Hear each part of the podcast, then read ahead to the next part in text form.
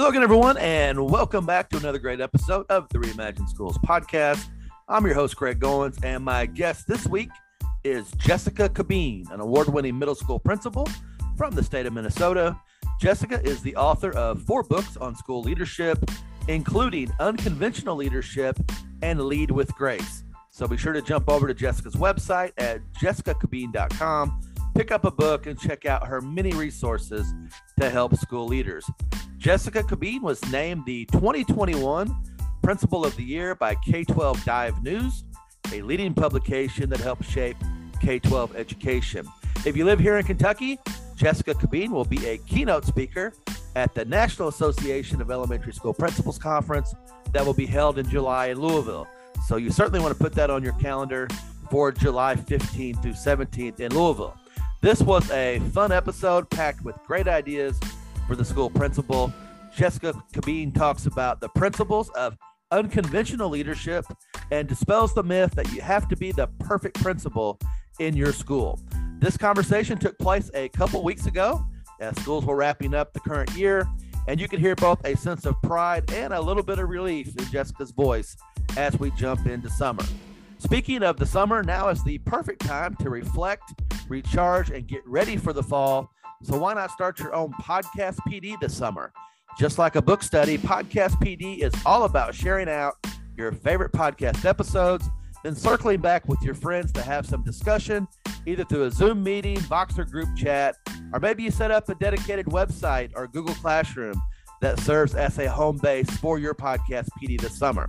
If you want to get started with Podcast PD, hit me up on Twitter at Dr. Greg Goins. I'll be glad to work with you to get you up and going. So, with that, folks, let's jump into this week's episode. My conversation with Jessica Cabeen begins right after this quick promo from the Education Podcast Network.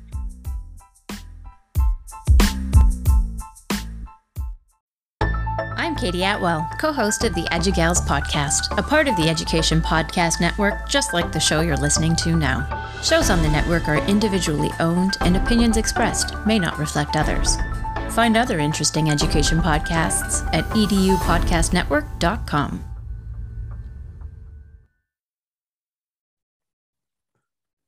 Hello again, everyone, and welcome back to another episode of the Reimagine Schools podcast.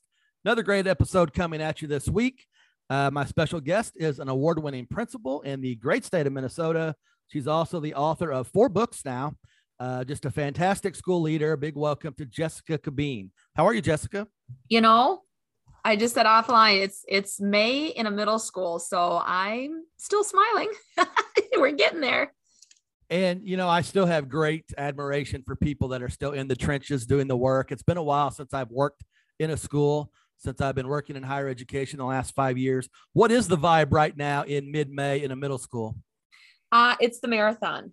It's the final mile of the marathon. And I think we started um, kind of in an unsteady year coming back from from covid and in our school specifically we were on a hybrid schedule so we haven't had 850 middle schoolers here in three years in may so it's it's rebuilding a muscle we haven't used in a while um, but we just I, I lead with with positivity and integrity and authenticity and i think that's what we're trying to do. So we're really trying hard to give teachers bandwidth outside of the school day so they can reset and return the next day and watch the same kids have a hard time with a water bottle or a banana or raising their hand or turning something in but it just seems like if we can recalibrate and try again the next day we just want to leave the kids with with a positive attitude as they as they exit our school and some of them are heading to the high school next year.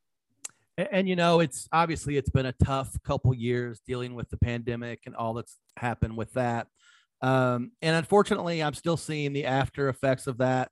You see a lot of teachers that are leaving the profession and a lot of people that have kind of soured on just being back in the schoolhouse.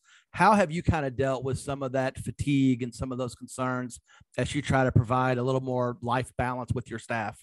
Absolutely. Um, we started the year with a with a really um, I would say powerful statement of of how I'm going to lead this year. And I and I said when we started the year, I said I'm gonna I need you to know that I will always value you as a person before your position I just, I need you to know that coming into this year, because there was a lot of anxiety and apprehension of returning with masks, but fully in person. What is that going to look like? Um, and I just said, if you need a moment, if you need to rest, if you need a day, I value you as a person before the position. And I feel like setting that tone really um, humanized the work that we're doing and also really was vulnerable and saying we're not always 100% we're not, we can't be and and coming out of this pandemic we, we weren't going to be. So i think knowing that we have the grace and the space to just build that muscle back and and start to find ways to to um, have time in our day we did move um, we kept our block schedule which was new for our building. So we had block and hybrid so we stayed with the block. So teachers have not only 88 minute classes but then they have an 88 minute prep which I mean, I mean, obviously we have some sub coverage things, but during that 88 minutes, we really encourage them to take walks with their colleagues, to have some just free space to think about things, um, and take a breather. And I think too, the the last thing I would say in regards to just that foundation of person before position is when we have professional development, we started with a playlist now. We started that when we were virtual and we're continuing it. So the teachers get a one pager that says, okay, here are the must do's while you're in PD today. Like you have to turn in your CEUs, you got to complete the one OSHA test, you've got to turn in your grades. Here are the may do's. Here's some professional development on mindfulness. Here's some professional development on curriculum stacking. Here's, you know, and so then they could kind of pick and choose their own adventure. And we said, you've got three hours today but we don't need this till Friday. So if you need to take an extended time to go let your dog out and come back, go for it. If you feel like today was a hard day and I just need to reset and come back later, that's fine too. But I think giving them permission um, and explicit instructions like, here's what we have to get done today, here's what you can get done, and here's the space to do it.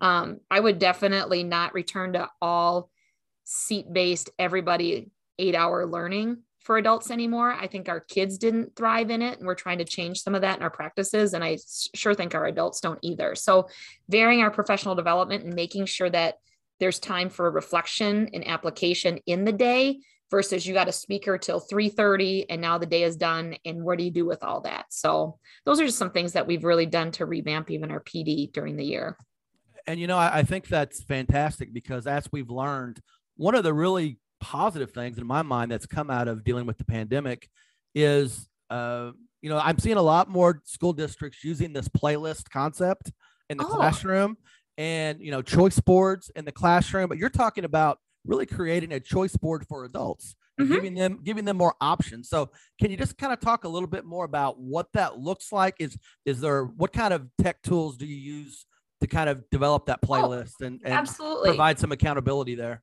Absolutely. So um, our learning management system is Schoology. So we have a lot of the, the documentation and resources in Schoology folders based upon the, the month or the, the day of which the professional development's occurring.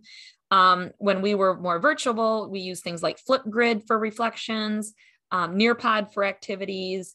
You know, a lot of times I'll work with our tech integrationist and instructional coach and say, okay, what are the, the tools that we want our teachers to use with kids?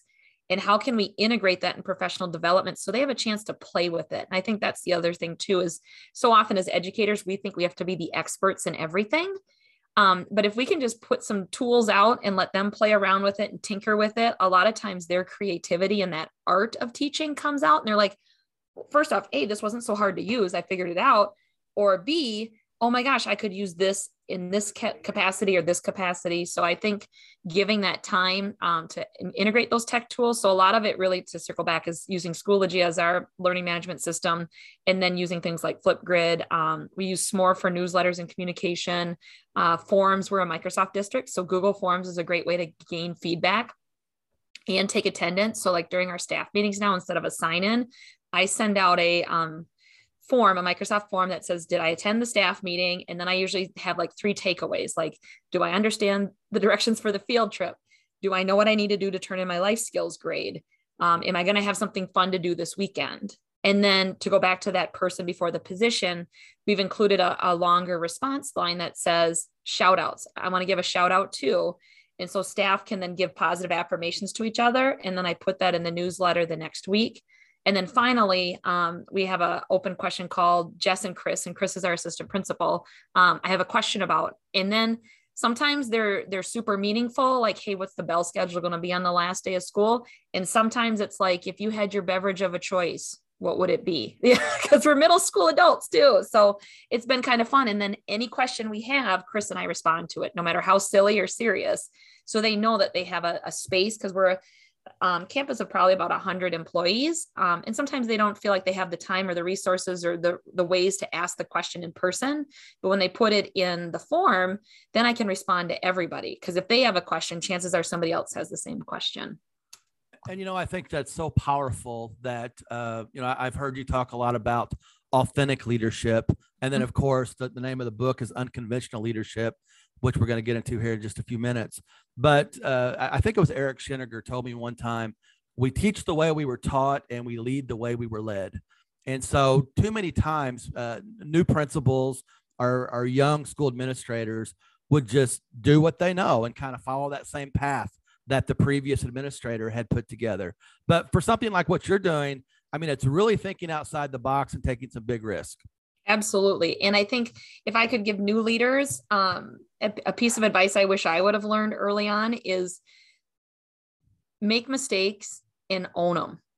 Like just it's okay. Like they they don't want a perfect principal. Nobody wants a perfect principal. I haven't found one yet.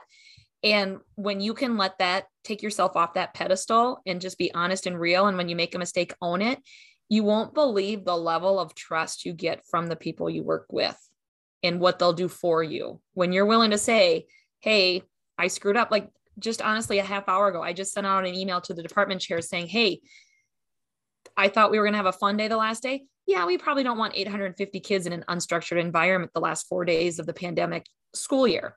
Sorry. Like we're going to recalibrate. We're going to have more of a regular day, you know, and, and they're not mad at me because I listened. They said, Hey, I don't know if this is a great idea. This could go bad. And, and they're, and then they're saying, we still want to have fun with the kids, but we want to do it in our advisories. You want to do this and that, you know, would you be willing to like change your plan? I'm like, yeah, totally. But if I didn't have that relationship with these people, I would have put something in place that would have a been probably really awful and stressful for people and b wouldn't have been meaningful because they didn't have a voice in it so i think just being open and honest and willing to receive that feedback and when you make a mistake own it like it it's hard as a leader to to let go of that like a perfectionism but i tell you i have become a better leader by owning and acknowledging my mistakes than i ever did when i tried to kind of cover them up or make scapegoats for it yeah, and you know, I listened to uh, an interview that you did with uh, Baruti Kafele not too long ago with oh, the yeah. uh, AP assistant principal. I think it was a live YouTube. Yes. And uh, you were talking about the fact that you went through like three or four versions of your uh, school schedule in real time. Yeah. And you just you just had to go back to your faculty and say, "Sorry, guys, uh, you know we're on Plan C or Plan D, yeah. but we're going to get it right, but we're not there yet." And I feel like, I mean, as much as I, I had to, as much as I was humiliated by it, like in the in the back channels, um, it the amount of compassion I got for owning it right away and just saying, "Oh, we're going to try again." You know, I think and they understood we were coming out of a pandemic this was new learning we weren't sure if we were ever going to go back to hybrid so we had to have all these contingency plans in place. But i think just building those relationships of not only is it okay for me to fail and make mistakes i really want you to try things in your classroom that you maybe haven't done before that could build in more deeper learning and meaning for our kids. So i think maybe modeling that gives them explicit permission to do the same. And you know i love this idea of being unconventional. I, have always been someone that wants to slay the dragon, and the dragon is always the status quo. And you know, we we have to kind of think outside the box. I know that phrase is overused, but we have to think differently about what schools need to look like today and just going through the day-to-day process your example of how you're rolling out pd is a perfect example you know that's something that a lot of people may not even thought was possible because mm-hmm. we have to do you know we have to color inside the lines all the time so what was kind of your thought process in creating uh, the unconventional uh, leadership guide if you will Absolutely. Um, so it, it, came out of some conversations with some uh, professors at a university in which at that time, social media was really seen as more social instead of professional development, specifically around Twitter. I had some academic um, professors that were really like, How do you gain learning from Twitter? And I'm like, that's my best learning. like I can connect with people. I can see resources I might not have been leaned into. I can listen to podcasts and all those things. And so that was the light bulb for me as I felt like at that time you were either in the academic realm or you were a like connected educator and i really felt like the two could mesh together. And so the unconventional leadership took a look at different stakeholder groups like parents staff community you know our, our central office staff and ourselves and saying okay what is what is the practice and research around this? And then who are people that you can connect to in real time to learn more about it? So uh, the unconventional piece was is how do we take what we know is good practice and has research behind it but then connect it to the people who are actually out doing the work day to day. Because that's the difference is some of these books are i mean all these books are incredible from from researchers and professors um, but then how does that ha- how does that translate on a tuesday when you're down three staff and you're covering a classroom and have to prepare a, a comprehensive board report? Like what does that look like? And so a lot of that was just connecting some of that research to practice in practical ways was really my intention around that book you know, I was a first year principal, I think in 2000. And so this was before social media blew up, even before YouTube and all those kind of things. And so I, I you had the conversation about where do great ideas come from? And at that time, you actually went to the library and you mm-hmm. went to the periodical section and you found Scholastic Principal or whatever education journal you could find. And hopefully you would find some pearls of wisdom, or maybe you could find a book in the library. But here it is, 2022 and you can teach an old dog new tricks. I begin I begin every morning on Twitter. That's where right? I get that's where I get all my news and all, all my education information. But you think about podcasting, you think about YouTube videos, you think about book studies. I mean, it's the whole thing has changed. If you have a teacher come to you and say, uh, you know, Dr. Goins, I have an interest in flexible seating or starting genius hour. I'm not going to find that in Scholastic Principal more than likely but I am going to find it in my Twitter feed. Mm-hmm. Well, and I think just like what we're doing right now, like as, as a scholar and a professor, you're continuing to bring and refresh new ideas and bringing practitioners into your work to see the connection. And that's really what that unconventional was looking at is like we can really marry these two worlds together and be better for educators and administrators. And the, the thing I love about it is you can get nuggets of wisdom. And my hope is, is that your audience walks away with like, okay, she she was like a I don't know. I probably have given out like 50 different ideas in the last 15 minutes, but hopefully one or two of them are going to latch on to somebody and they can learn from it. And I think that's the best thing about these these resources is you can learn something from anybody and you can have access to it at any time. Yeah, and I, probably like yourself, I tell all educators, even those that are, you know, in our teacher education programs here at our college, you know, if you're not on Twitter, you don't know what you don't know and there are so many great ideas floating around every day. And everyone has had the problem that you have and, and someone out there has solved it. So instead of trying to bang your head against the wall get on twitter and find out where you know how to solve some of those big problems. Mm-hmm, mm-hmm. and in asking finding that collective network i've gotten such great help and support from asking for help. And some of my my best friends are the brene brown square squad like the the people that i when I, things are going bad I I found on Twitter and made connections with and, and they're the people I can call when things aren't going well and they're an outside person that can look inside and say, "Oh, that is bad," or "Oh, hey, you know, think about this or that." So it just really in a time where I think a lot of administrators feel isolated and kind of beat up, it's nice to have some other people out there in the world that are can kind of help and share with their support and you know obviously uh, it's important to have a mentor or a coach or someone that can kind of mm-hmm. help you along the way and i'm sure that you have a support system there built in with other administrators in your district but what i have found is i reach out to people on twitter all the time you know mm-hmm. I, I hate to name drop, but you know, you can send Todd Whitaker a DM and he'll get back to me, or a Brad Gustafson, or an Eric mm our Tom Murray, and the list goes on and on and on. If I want to know what's going on in, in the PBL world, I'll go straight to the source. And these yep. people are always willing to connect and talk and share ideas. So it's just, you know, you feel like you just have this army of people in your corner helping you with with all of your leadership issues. Absolutely. And they're people. I think you you nailed it great. They're people. Like they're not these like edu celebrities that you can't connect with. They are real people in the work and willing to engage in conversations about the work and the things that they've done because it, it helps them learn and grow too. So let's jump in a little bit about uh, talking about soft skills. And you know, you talk about that from a from the lens of the leader. And I, I think we can all agree that most leaders, most all of us, can do the basic things. You know, we're going to show up on time. We're going to look, dress the part. We're going to look the part. We're going to take care of all those tasks we have on our to do list. But why don't we spend enough time developing those same soft skills we're teaching kids in the classroom? Why aren't we doing that with adults in our building and with ourselves? Absolutely. I would say the guide the guiding mantra from that lead with grace is it's really not about what you say, but how you say it and the the way a message is relayed really will impact the way in which it's going to be carried out. And i think that is something that can really be an achilles heel for some leaders. And sometimes they'll question like well i said it in an email three weeks ago. Why aren't they doing it? Or i did this. Um, so i think it's really important that um, we really do tackle those soft skills because those are essential skills to lead at a higher level in your building, um, I, I, hate the term open door policy, but you're, you're, the teachers and the staff in your building know that you're there for them, mm-hmm. there to support them, there to help them. I would even say there to love them and get to mm-hmm. know them on a personal level. How do you create that, especially if you're someone that maybe is a little bit more introverted?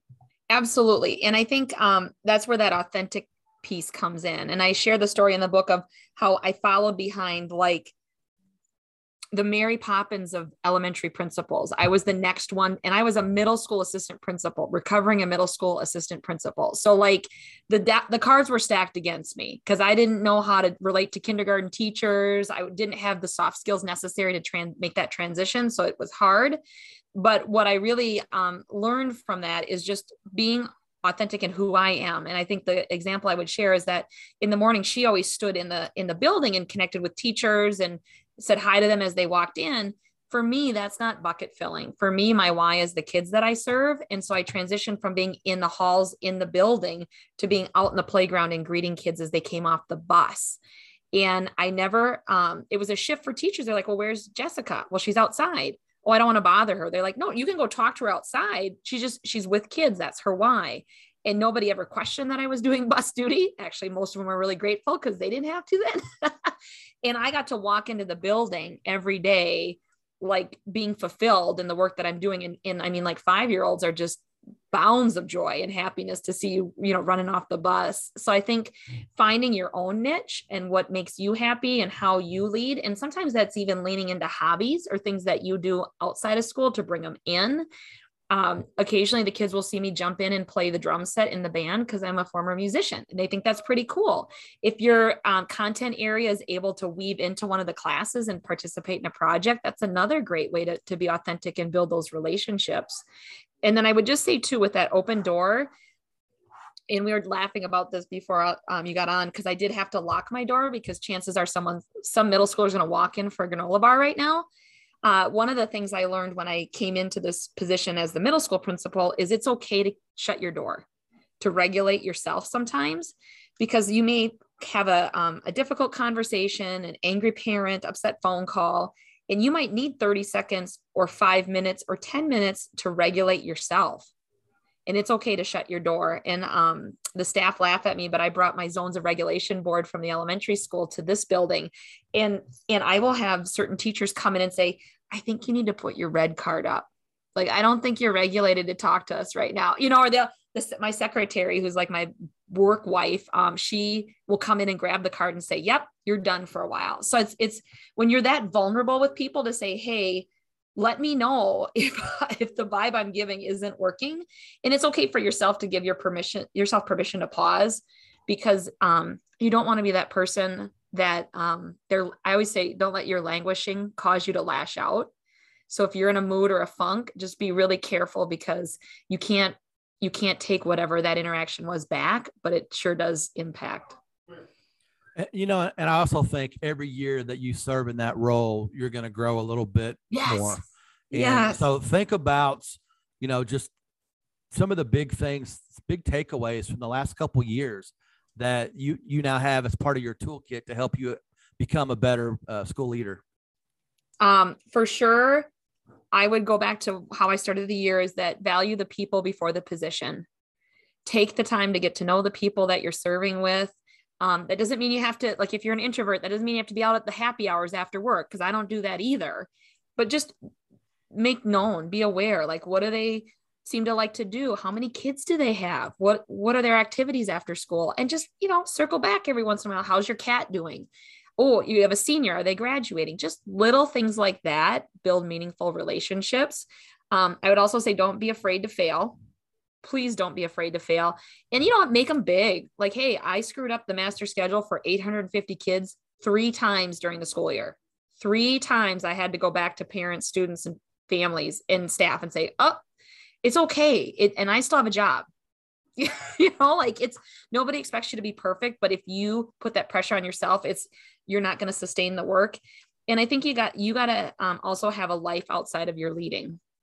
It's it's necessary to put some boundaries within your work because otherwise, if it consumes you day and night, you're not going to be ready for the next day or you're not going to be ready for the long marathon haul of, of leading because this work is so worth it um, even the end of May, I'm going to have happy tears when these little suckers leave me. then I go work graduation two days later. And I'm like, oh my gosh, they like actually learn how to like complete a sentence without a swear word or they they they completed their credits or you know it's just such an amazing experience to be a part of a child's life for as many years as you can and then get to see them later on you know, th- this next question is probably going to be a tough one to answer. So maybe we can kind of navigate it together. Yeah. But a- as you close out the school year, how do you look back on the year collectively and measure what success you've had? I mean, I, I know it's not going to be, you know, test scores and graduation rates. At least I hope not. Right. So if it's not that, how do you know if you're successful? So I have a shoebox right under my desk in which I keep special notes or cards from staff. And I would say that has probably been the lifesaver for me through the years. And I would encourage anybody to have that. So when you have that day when you're like, do I think I can keep doing this? Open up that box. And I would say in the last three weeks, I've gotten some really powerful emails or notes from people that I was like, where did that come from? Like it's almost like the great resignation. You always get those great cards when people know you're going. I'm like, where was that three years ago? so I would say those qualitative things will help us with the quantitative long run. And I think we definitely started to see some improvements in some of our academic skills, but the staff here would always say that I was relationship first. Because I, I, think that came from the Search Institute that they say um, parents don't care what you know until they know that you care. I would say teachers don't really care about your degrees unless you care about them. And you know, I would also think that the the best uh, group to get some feedback from would be the kids in the building. Mm-hmm. I'm sure they have opportunity to let you know and let others know, you know, whether they've had a good experience or a bad experience this year. Well and my my poor husband which he he will have his wings in heaven for this one. He you know we live in the community that i lead in so i know the last i was a six year kindergarten principal now a four year middle school principal. Like i've been in this community for over 15 20 years. So i know every, i like i feel like i could go to the grocery store and I, I get stopped by everybody. But that being said we were at my son's track meet tuesday night and you've got those boys or those kids right now it's a group of boys that drive you bonkers during the day. You do whatever first grade fifth grade 12th grade. And i'm like they could they will run away from me during the day. But at that high school track meet they stood next to me for three hours. And my husband the one is like miss Cabeen's my school mom. She's my school mom you know? And i'm like my husband's like if you don't take that as like the biggest resume builder or endorsement of the work that you do, like that's an incredible. So, yeah. Yeah, I, I would think school mom from teenage boys would be a home run. So, yeah. So, congratulations for that. That's that's fantastic. So, well, again, thanks uh, for joining me and congratulations on all your success. I mean, you're doing wonderful things and we can learn so much from this conversation. So, just a quick closing thought. Um, you know, maybe some some advice or tips for people out there that maybe you're struggling a little bit, trying to limp to the finish line. Uh, you know, how can you lift those folks up? Yep. Three P's purpose, pause, and praise. So when you're struggling in a season to to kind of get through through it, what's your purpose either in life or the work or the season you're in? What what what called you to do that the work you're trying to do?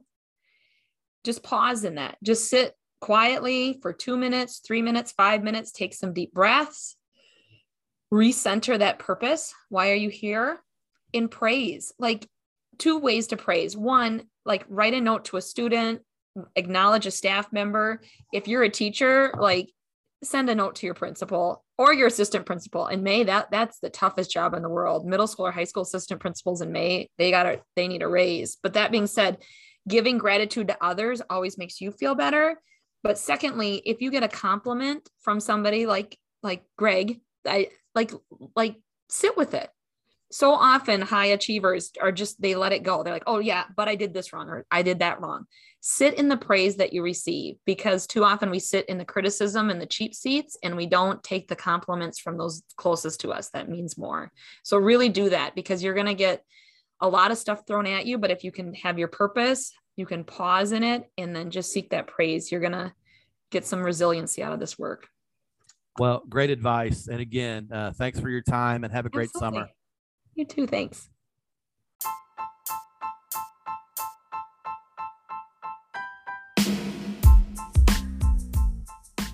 So that's a wrap on this episode of the Reimagine Schools podcast. Once again, a big thank you goes out to Jessica Cabeen. Be sure to follow her on Twitter at Jessica Cabeen and check out her website. Check out all the great books that she's written for school leaders. As always, be sure to like, share, and subscribe wherever you listen to your favorite podcast. And don't forget to head over to Apple Podcast, give us that five star rating, and leave a positive comment to help even more educators find this podcast on the web as we continue the conversation on how to reimagine schools. As always, folks, thanks for your support. Thanks for listening. And until next time, keep fighting for change in your school.